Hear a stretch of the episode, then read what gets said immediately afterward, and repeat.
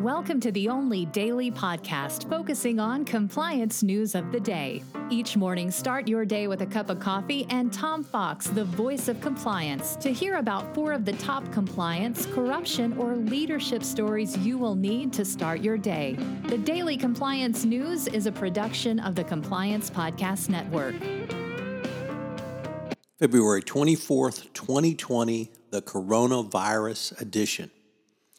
Today, we take a look at several stories about the coronavirus from across the globe, and we begin with the Financial Times uh, announcing that Italy has locked down 10 towns as fears rise for a global coronavirus spread.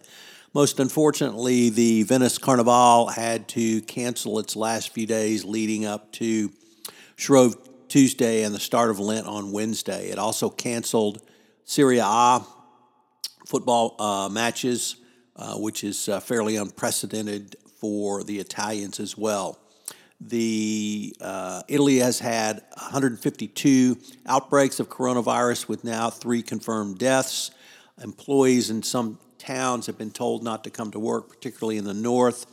Obviously, European politicians are worried about the spread of it and the uh, impact on the Italian economy. Um, will be uh, somewhat um, significant going forward. Uh, ne- along those lines, um, we look at uh, an article from the Wall Street Journal entitled The World Economy Shudders as Coronavirus Threatens Global Supply Chains.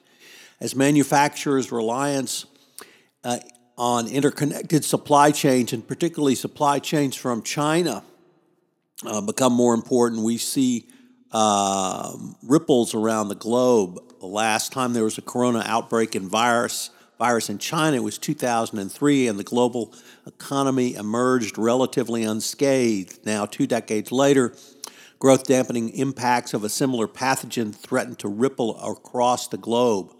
Chinese consumption and production power growth from Asia to North America to Europe and beyond, and manufacturers are tethered to China by tentacles of a supply chain that relies on Chinese factories for intermediate and finished goods.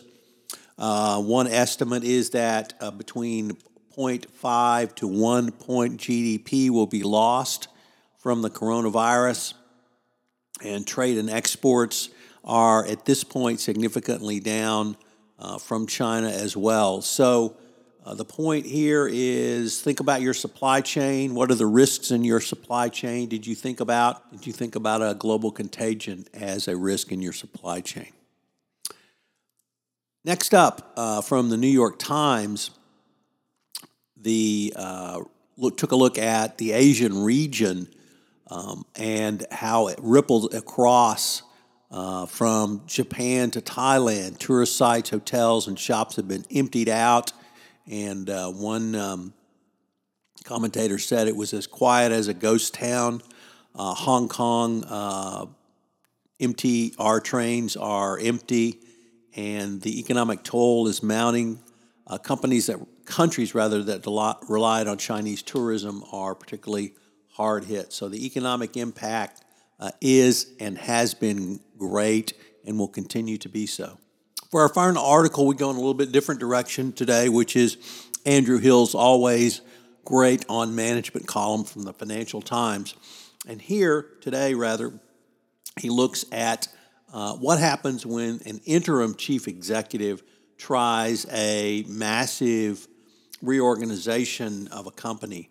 Hill says that when you have an interim chief executive, they lack the stature within the organization to really put something through. So uh, he really cautions companies from moving forward under this and suggests that if a board wants to approve it, they need to name the interim CEO the full CEO.